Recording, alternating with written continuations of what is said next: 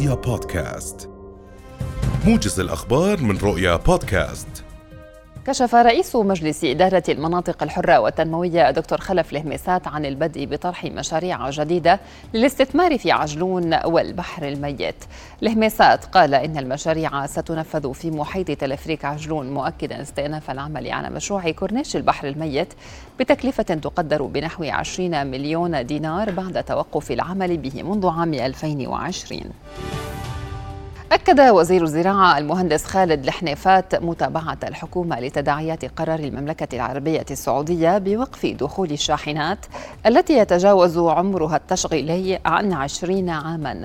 الحنيفات بين خلال ترأسه اجتماعا بحضور مدير عام هيئة تنظيم النقل البري ورئيس اتحاد المزارعين الأردنيين ونقيب تجار ومصدري الخضار والفواكه ضرورة بحث عدد من المقترحات التي تعالج الوضع الحالي للحيلولة دون انخفاض. الصادرات.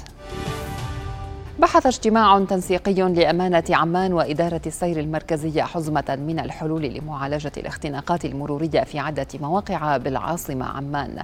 المواقع التي ستشهد حلولا مرورية لتنظيم حركة السير.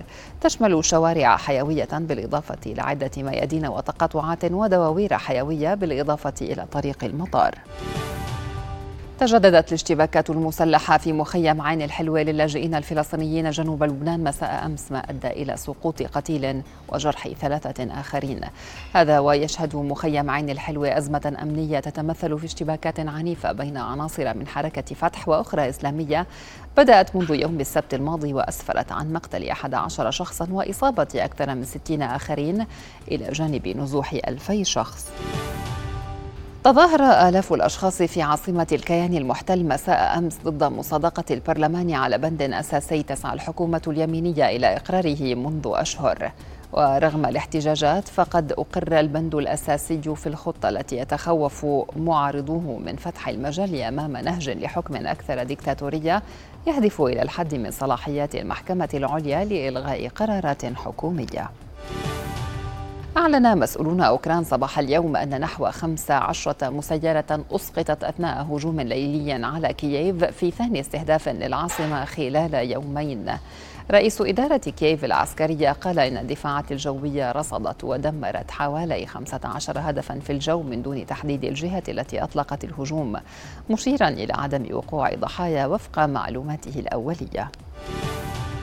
بعد حالة الهلع الأمني الذي تسبب فيه إنذار بحدوث إطلاق نار في الكونغرس الأمريكي قال المتحدث باسم إدارة الشرطة إن البلاغ كان كاذبا وبعد عملية تفتيش داخل المبنى وخارجه ذكرت وسائل إعلام أمريكية أن التهديد الأمني مصدره شخص يعاني من اضطرابات عقلية.